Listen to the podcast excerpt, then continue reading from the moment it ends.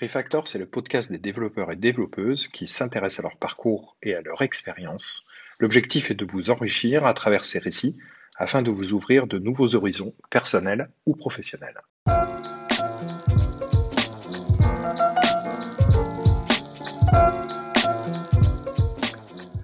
Alors aujourd'hui, je reçois Magali Baud, euh, qui est donc une euh, jeune euh, développeuse front-end de Montpellier.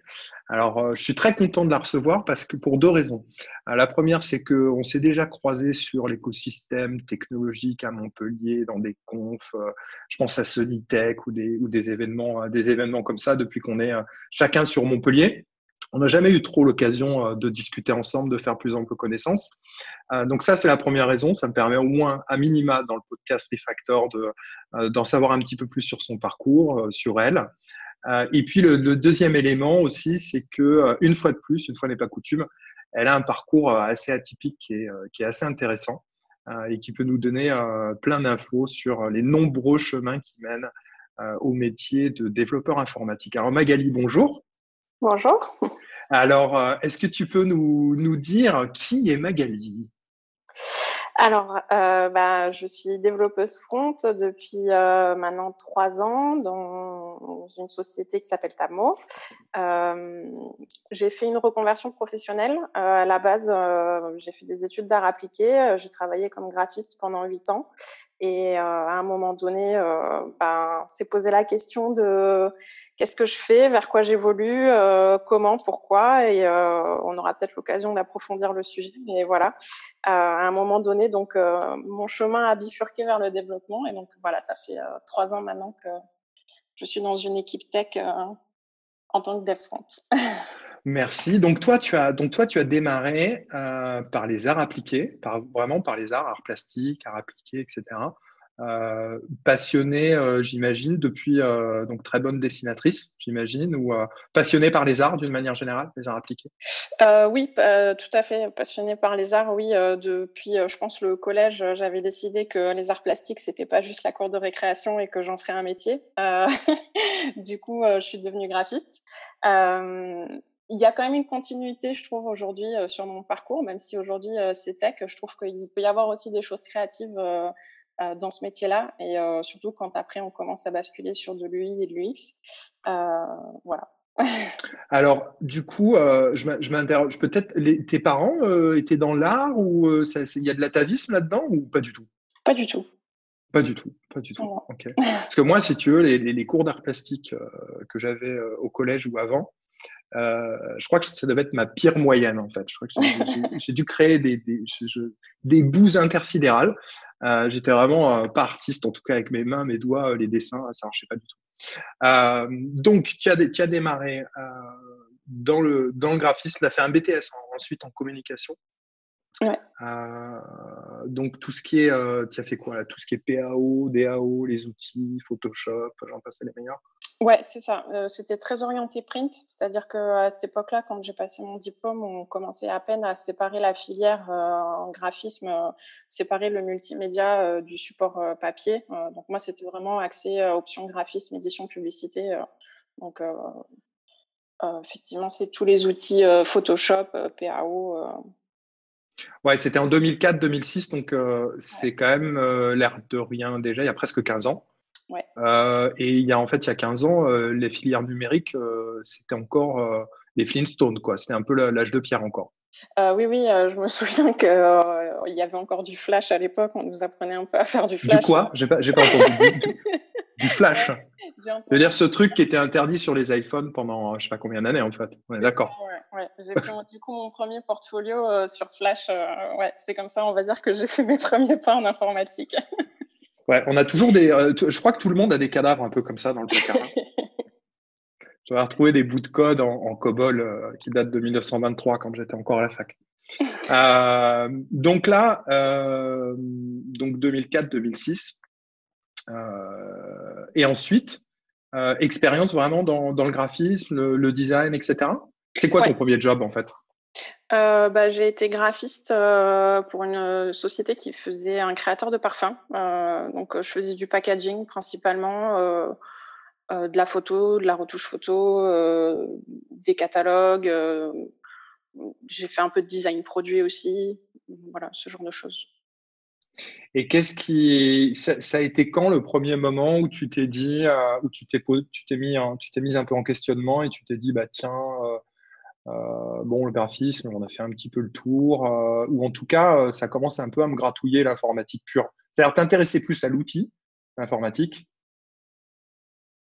bah, il y a un peu de facteurs en fait. très tôt, je me suis rendu compte qu'il manquait quelque chose dans ma formation parce que déjà pour pouvoir me vendre à l'époque sortie de l'école, quand on envoyait, quand on postulait à des offres d'emploi, bah, c'était bien d'envoyer euh, ses projets. Donc, euh, ben, la nécessité d'avoir un book en ligne, euh, de créer son propre book, de montrer ce qu'on était capable aussi de concevoir en termes d'interface, ça avait du sens. Et donc, c'est comme ça que je me suis retrouvée au final bah, sans formation, puisque moi j'étais en formation print, à avoir déjà à peine sorti de l'école, à me retrouver dépassée et à avoir besoin de maîtriser, d'utiliser un outil que je ne connaissais pas. Il n'y avait pas de Dribble hein, à l'époque, hein. ça n'existait pas. Ouais. Non. Euh, enfin, en tout cas, moi, je ne connaissais pas. Peut-être que ça existe. Non, je pense que ça n'existait pas. C'est assez récent. Donc, du coup, tu as dû fatalement te dire bah, comment on fait un site web, en fait? Ouais, c'est ça. Et euh, du coup, bah, je me suis lancée. Voilà, bon, c'était sans, sans, gros mérite non plus. Hein. C'était avec, euh, mais c'était ma première expérience de, de, faire de conception d'un site web. Euh, et puis après, ben, au final, de toute façon, très rapidement aussi, le marché a évolué. Ben, L'informatique se développant, les sites web, etc. les offres d'emploi, on avait très souvent des demandes. je voyais passer des demandes où il fallait être capable de gérer une page web via un back-office ou euh, de, pouvoir euh, intégrer rapidement des choses à l'intérieur. Donc, c'était des, connaissances déjà que, que je n'avais pas. Euh, et puis, bah, de toute façon, les supports aujourd'hui se numérisent. Donc, euh, de toute façon aussi, par la force des choses, bah, ma formation très vite allait être dépassée. je pouvais pas juste rester en support imprimé, c'était pas possible.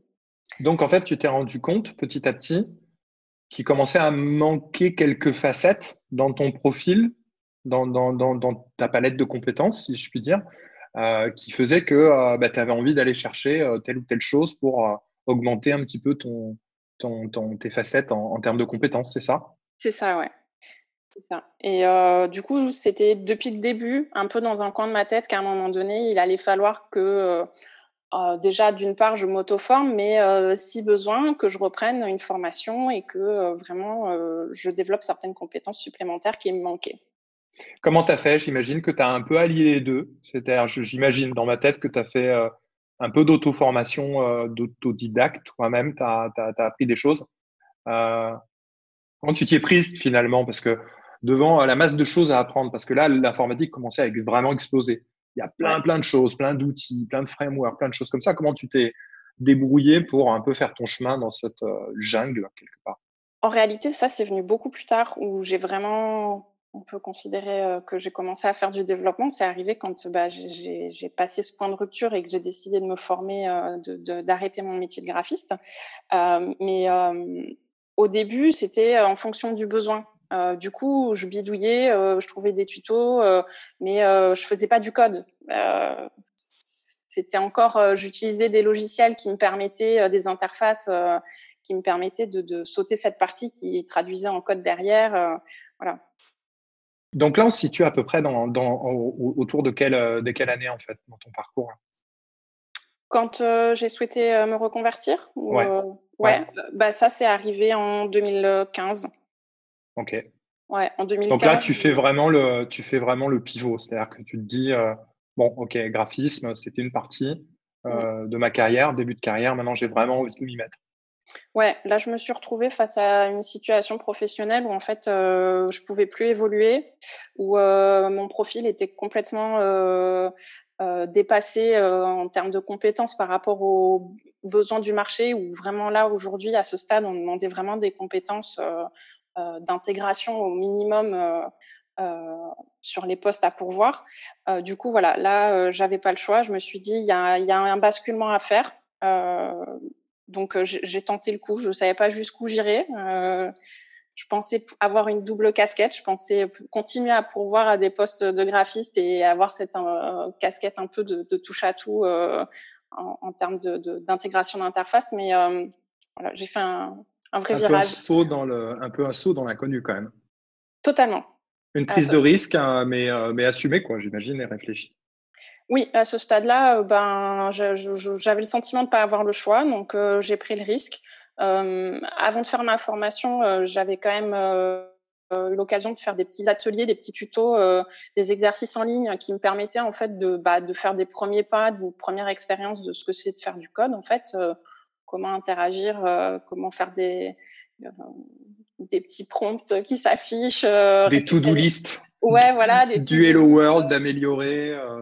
Ouais. Et du coup, c'était vraiment ouais, mon, ma première découverte de ben, ça, c'était assez magique pour moi. Je pense que c'est ça aussi qui a été important à ce stade-là, c'est que euh, ayant une formation papier, on n'a pas ce feedback et cette interaction.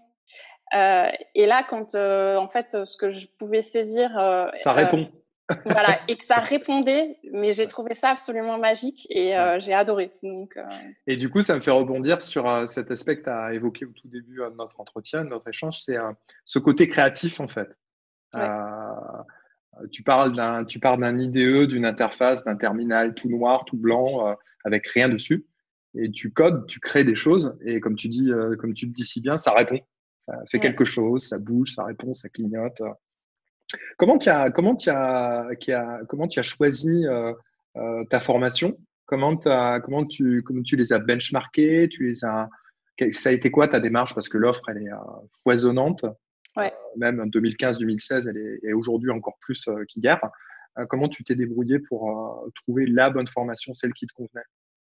Alors ça aussi, ça a été un parcours en différentes étapes. en fait, j'ai eu, c'était en 2011, je crois, une première période de chômage. J'avais quitté un premier job où je, pensais avoir fait un peu le tour. J'en ai profité au passage pour voyager. et quand je suis revenue, bah, je me suis posé déjà cette question en 2011 de qu'est-ce que je fais, vers quoi je vais, est-ce que je reviens juste comme graphiste, est-ce que c'est le moment de me former?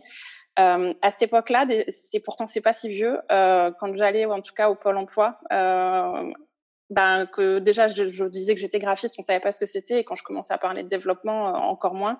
Donc on m'orientait vers des formations qui n'étaient pas du tout adaptées. C'est terrible ça. C'est quand même terrible. Ouais. On me disait de chercher moi-même des formations, donc j'en cherchais, mais par manque de connaissances, ben je, je, pareil, je tombais sur des formations qui n'étaient pas adaptées, donc j'allais, je postulais, puis on me disait ben non, votre profil il correspond pas. Enfin, voilà. Ouais, un grand moment de grand moment de solitude quand même hein, euh, entre Pôle Emploi euh, qui est bon aux abonnés absents qui connaît même pas le métier d'où tu viens et il connaît pas non plus le métier où tu veux aller. Donc c'est-à-dire qu'en termes de d'accompagnement et d'orientation, tu peux à peu près laisser tomber. Euh, et, ouais. et, donc en fait, euh, un peu livré à toi-même dans cette jungle de, de, de, de, formation. Comment tu as comment as réussi donc on, le dira, mais tu étais passé par up to euh, Simplon à l'époque. Euh, comment comment tu as trouvé cette formation et quels ont été tes critères? Et ben là, ça a été assez magique en fait, parce que donc c'est deuxième période de chômage, donc après un, nouvelle expérience professionnelle euh, suite à la, période précédente, euh, je me suis à, à nouveau donc retrouvée euh, au chômage. J'ai quitté mon emploi et là, pareil, je vais tout simplement chez Pôle Emploi et je commence en disant bon bah voilà, j'aimerais faire ça. Est-ce que vous connaissez des formations? Et là, cette fois, ben, ça y est, on m'a donné le bon nom de suite. On m'a dit, ah bah, euh, ça tombe bien, il y a une nouvelle formation qui vient d'ouvrir à Montpellier, ça s'appelle Up2. La première promotion vient de démarrer. Euh, il y a une prochaine promotion qui est prévue pour septembre. Vous pouvez commencer les inscriptions, etc. Donc, euh, j'étais ravie. Euh, je me suis renseignée, on m'a donné tout le programme. Je me suis renseignée, le programme avait l'air euh, parfait, quoi. On, on était censé voir un petit peu tout sur neuf mois, enfin un petit peu tout, c'est très large, hein, une formation euh, de neuf mois, ça reste court. Donc, euh, vouloir tout voir, c'est un grand mot, mais euh, avoir un panel, en tout cas du, du, front et vers le bac, pour après se faire une idée de ce vers quoi on voulait s'orienter. Mmh. Et, et, du coup, voilà, là, pour moi, c'était bingo. Je me suis motivée pendant quelques mois pour pouvoir postuler, m'entraîner pour les exercices, puisqu'il y avait un nombre certains de, de, personnes qui se sont inscrites et pour euh, malheureusement un petit nombre de personnes sélectionnées euh, au final pour la promo de septembre. Combien vous euh, étiez du coup dans cette promo? J'ai vraiment peur de dire des bêtises, mais on était des, une, une, bonne centaine. Je... Ah oui, ah oui c'est quand, même, c'est quand même énorme. Quoi. Ouais, ouais, ouais. Bah, surtout que la première promotion avait très bien fonctionné. Il y avait eu un bon retour et du coup, il y avait beaucoup de monde sur la, deuxième promotion. La seconde, ouais. Et donc, bah, j'étais très contente d'être euh, dans, dans, la liste finale. donc là, tu te retrouves pour une formation de 9 mois, euh, full stack. Euh, c'est ça? Alors, sans prétention, pas, on n'en sortait pas full stack, mais disons qu'est-ce que, tu as étudié comme, euh, qu'est-ce que tu as étudié comme, comme, comme, comme, matière, comme framework, comme langage? Bah, En fait, sur les neuf mois, on va dire qu'il y a la première moitié où vraiment on se concentrait sur les, les, les, bases front HTML, euh, CSS d'intégration. le socle euh, commun, quoi, basique. Voilà. Euh, on a fait du JavaScript et on a fait aussi, au début, les premières expériences qu'on a eues sur l'algo, c'était avec du Ruby. et après, en fait, il y a eu un étonnant Le, étonnant le, le choix de Ruby pour l'algorithmique. Non? Ouais. Je sais pas. Hein, quand même? Parce que c'est euh, un langage qui est particulier, quoi, hein. un langage de scripting euh, ultra objet, euh, euh, assez particulier, quoi. Tu peux faire point, point, point classe, il dit que c'est un point, quoi, ou c'est une fonction, ou c'est quand même. genre, maintenant, c'est plutôt Python pour l'introduction à l'algorithmique ou d'autres langages un peu plus. c'est quand même assez, assez spécial, Ruby. T'as as apprécié ce langage d'ailleurs? Euh, franchement, c'était pas une super expérience mes premiers mes premiers pas en algo. Alors, est-ce que c'est Ruby ou est-ce que c'est l'algo? Je saurais pas dire. Qu'est-ce que tu fait comme algo dont tu te souviens Ça a dû être des moments euh, mémorables, ça, non? Euh, Ouais. Tout ce qui est quick sort, machin, etc. Tu as fait tout ça? Ouais, ouais, ouais. Ça, me faisait rire parce que j'avais l'impression de revenir à l'école primaire et d'avoir des problèmes de maths et je devais les résoudre en code. Et, déjà qu'à l'école, je n'aimais pas les maths et je n'aimais pas les problèmes. genre, euh, genre, vous avez une baignoire qui fait 75 litres, il y a un robinet qui. Euh, mais euh, ouais, et, ouais, l'algorithmique, alors du coup, moyennement, moyennement intéressant finalement. Est-ce que tu penses qu'au final, ça t'a été utile? Si, ça m'a quand même été utile parce que moi, donc, j'ai choisi à mi-parcours de vraiment me, focus sur la partie front. Donc après, voilà, j'ai travaillé sur des frameworks Angular et j'ai poussé le JavaScript. pour moi, ça a quand même été utile parce que quand, voilà, pour faire du JavaScript, pour dynamiser les pages, il y a quand même un moment donné, on a besoin potentiellement de manipuler des informations, de rendre, de, de, de de rendre bah, dynamique les choses. Et, voilà, il faut avoir euh, quand même. Minimum, euh, un minimum de base. Ouais, un minimum de base. Ouais. De toute façon, l'algorithmie, c'est un peu comme les maths, ça pique, mais euh, après, on est quand même content de savoir calculer combien d'argent doit nous rendre la caissière. Ou, c'est ça. Il y a deux, trois trucs qui servent quand même. Il y a deux, trois trucs qui servent. Et, et, donc, dans l'ensemble, une formation, comment elle était? Plutôt par projet, plutôt vraiment théorique? Comment c'était? Comment tu l'as décrit à toi? Ouais. C'était pas théorique du tout. Euh, on avait des projets. Mmh. On, avait des petits projets et puis euh, on avait voilà un temps pour arriver à un résultat. au début, ça commençait par juste, on nous donnait par exemple une image d'un site web et on devait être capable de reproduire exactement, faire la, le mmh. responsive, etc. Et puis après, quand on a commencé à faire des choses un peu plus complexes et qu'on a commencé à avoir un peu les, les bases de données, etc., on a commencé à travailler sur des vrais faux projets. et après, il y a même eu aussi des, des vrais projets, c'est-à-dire qu'il y avait des entreprises qui qui, qui, qui, étaient partenaires avec Up2 et qui nous faisaient des demandes. Et donc, on travaillait, on élaborait avec eux euh, euh des, des, selon leurs besoins. Euh, des, vrais projets, euh, des vrais projets d'entreprise, un peu comme junior entreprise. Ou, voilà. d'accord, d'accord. Donc là, tu termines. beaucoup de gens sont sortis avec, avec, un, avec un job dans leur, dans leur spécialité, c'est-à-dire en fait dans, dans la tech, dans, sont sortis dev finalement, ou front, ou j'ai pas les stats exactes, mais euh, oui, euh, on a eu plus que la moitié quand même euh, qui, qui ont poursuivi sur cette voie-là. après, on n'a peut-être pas tous trouvé du boulot directement derrière, mais dans les mois qui ont suivi, en tout cas, il y a eu plus de la moitié des personnes qui ont trouvé un, job. Donc toi, du coup, tu fais partie de cette moitié-là, parce que tu trouves d'abord un stage chez Tadmo, Et ensuite, tu, tu, décides de poursuivre, ils te font une offre, tu continues chez Tabmo et tu te retrouves, donc du coup, première vraie expérience professionnelle post-pivot, post-réorientation, orientation, reconversion, et tu te retrouves développeuse front-end. Ouais, c'est ça petite équipe, grande équipe, euh, Tableau pour ceux qui connaissent pas un peu, comment voilà, comment tu, c'est quoi l'entreprise? Euh, bah, au niveau de la taille, euh, on est une trentaine de, sur Montpellier dans l'équipe tech. Après, il y a un, bureau sur Paris, un bureau sur Londres, donc on, est quand même une assez grosse équipe aujourd'hui. Je n'ai pas le chiffre exact, j'avoue. Euh, mais du coup, ouais, euh, j'ai dû intégrer bah, une équipe de, de 10 dev front. Euh, voilà, je, je me suis. Pas... Est-ce que tu étais la seule nana? Je me pose la question. Ah. Non, non, non. Vous, on était, étiez deux. non, plus. en front, ah. dans l'équipe, on était quatre à l'équipe. Avec moi, ah, C'est bien. Ouais. bien. Parce que c'est quand même, c'est quand même, ça me fait un peu rebondir là-dessus on entend beaucoup de euh, choses, ça et là, euh, les femmes dans la tech, les femmes développeuses, les femmes, machin, etc.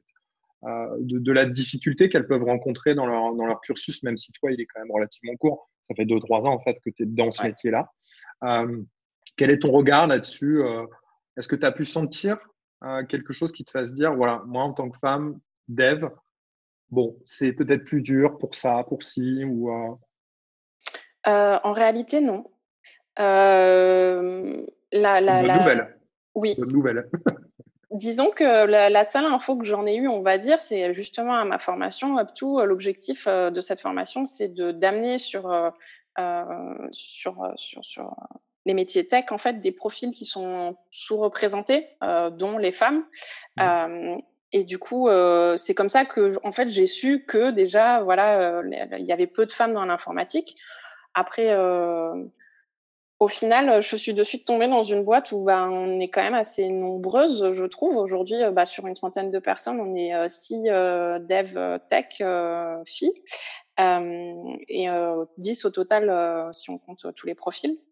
Donc non, moi en réalité, j'ai pas senti ni de frein et j'ai pas constaté non plus que c'était pour l'instant, en tout cas, une difficulté. Mais je pense aussi que j'ai eu un parcours où j'ai eu de la chance et on peut pas dire que mon parcours soit représentatif. J'ai eu une expérience euh, j'ai pas vécu euh, les écoles d'ingé où on est la seule fille euh, dans un amphi de 50. Euh. J'en connais qui l'ont vécu. Moi, du coup, je n'ai pas vu cette partie.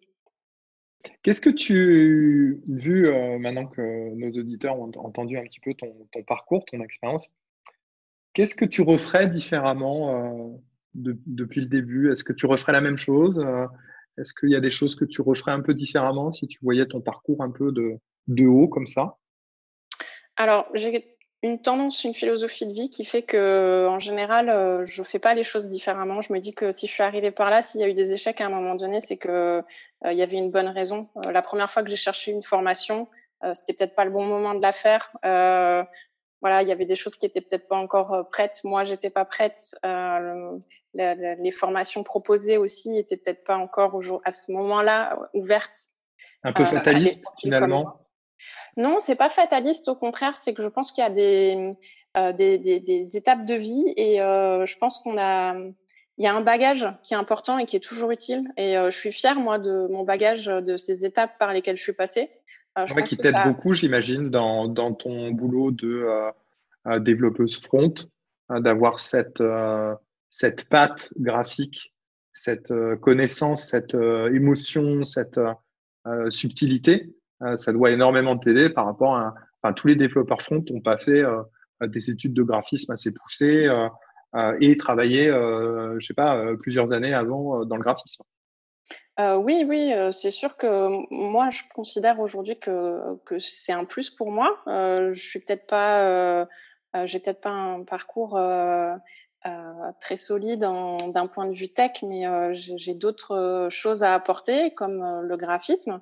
Euh, ça me permet de me différencier et, quelque part bah, de compenser. Après, comme voilà, comme tu dis, tous les fronts en réalité euh, sont pas euh, sensibles à l'UI mmh. et à l'UX. Euh, ben, moi, c'est ma petite casquette supplémentaire et je dois ça à mon bagage de graphiste. tu, tu, je reprends tes mots, tu dis j'ai peut-être pas un bagage tech très solide, etc. Ça me fait tout de suite immédiatement penser au syndrome de l'imposteur. Ouais. c'est quelque chose que tu, tu vois, hein, j'ai pas foncièrement tort. Est-ce que c'est quelque chose que tu, euh, que tu ressens euh, Parce que j'ai enregistré trois ou quatre podcasts d'hommes juste avant, développeurs, euh, et c'est quasi unanime en fait. Tous le ressentent, quoi. À un moment donné ou à un autre, tous le ressentent. Est-ce que chez toi, c'est aussi pareil ça arrive? Ah oui, ça a été terrible au début. ah bah, quand je suis arrivée en stage ou même quand, quand on m'a proposé euh, d'être embauchée derrière. Et les premiers mois, je me disais, oh, mon Dieu, mais à tout moment, ils vont se rendre compte que je sais pas ce que je fais. C'était horrible. ce, vieux gif où tu as un espèce de chien qui vole dans l'espace qui dit I, have, absolutely no idea what I'm doing here. C'est un peu ça, quoi. Ouais, c'était un peu ça. Et, Les moments de panique et d'angoisse, quoi. Ah, totalement. Après, ça m'a beaucoup déculpabilisé. Euh, ce qui m'a beaucoup aidé, c'est que bah, je suis quelqu'un qui parle beaucoup. Donc, euh, euh, je n'ai pas honte de dire que je sais pas les choses. Euh, donc j'étais euh, beaucoup dans la discussion avec mes collègues. ça m'a rassuré de savoir que bah, eux aussi, ils avaient ce sentiment-là. J'ai découvert que bah, c'était tout le monde en réalité. donc déjà, voilà, ça m'a fait peser un peu moins sur mes épaules la pression. et puis très vite aussi, c'est bah, en fait j'ai découvert qu'il y avait une communauté quoi. ça, c'est arrivé après et ça m'a beaucoup aidé, ça m'a beaucoup soulagé Oui, alors je le dis, je rebondis là-dessus. Euh, euh, tu es super, super active en parallèle, euh, en parallèle ou d'ailleurs même des fois avec, j'ai l'impression. Tu es super active dans l'écosystème. quand je dis dans l'écosystème, l'écosystème tech, c'est-à-dire que tu es membre de, de, Flupa, je pense, qui est le, de Meetup pour les UI UX, il me semble, je ne vais pas dire de bêtises. Et aussi, tu as participé à Sony Tech, qui est l'événement Montpellier régulier. Euh, alors cette année, ça n'a pas pu se faire avec le corona, malheureusement. Mais euh, est-ce que tu peux nous en dire un petit peu plus de son implication dans, euh, dans l'écosystème et, dans la tech en parallèle?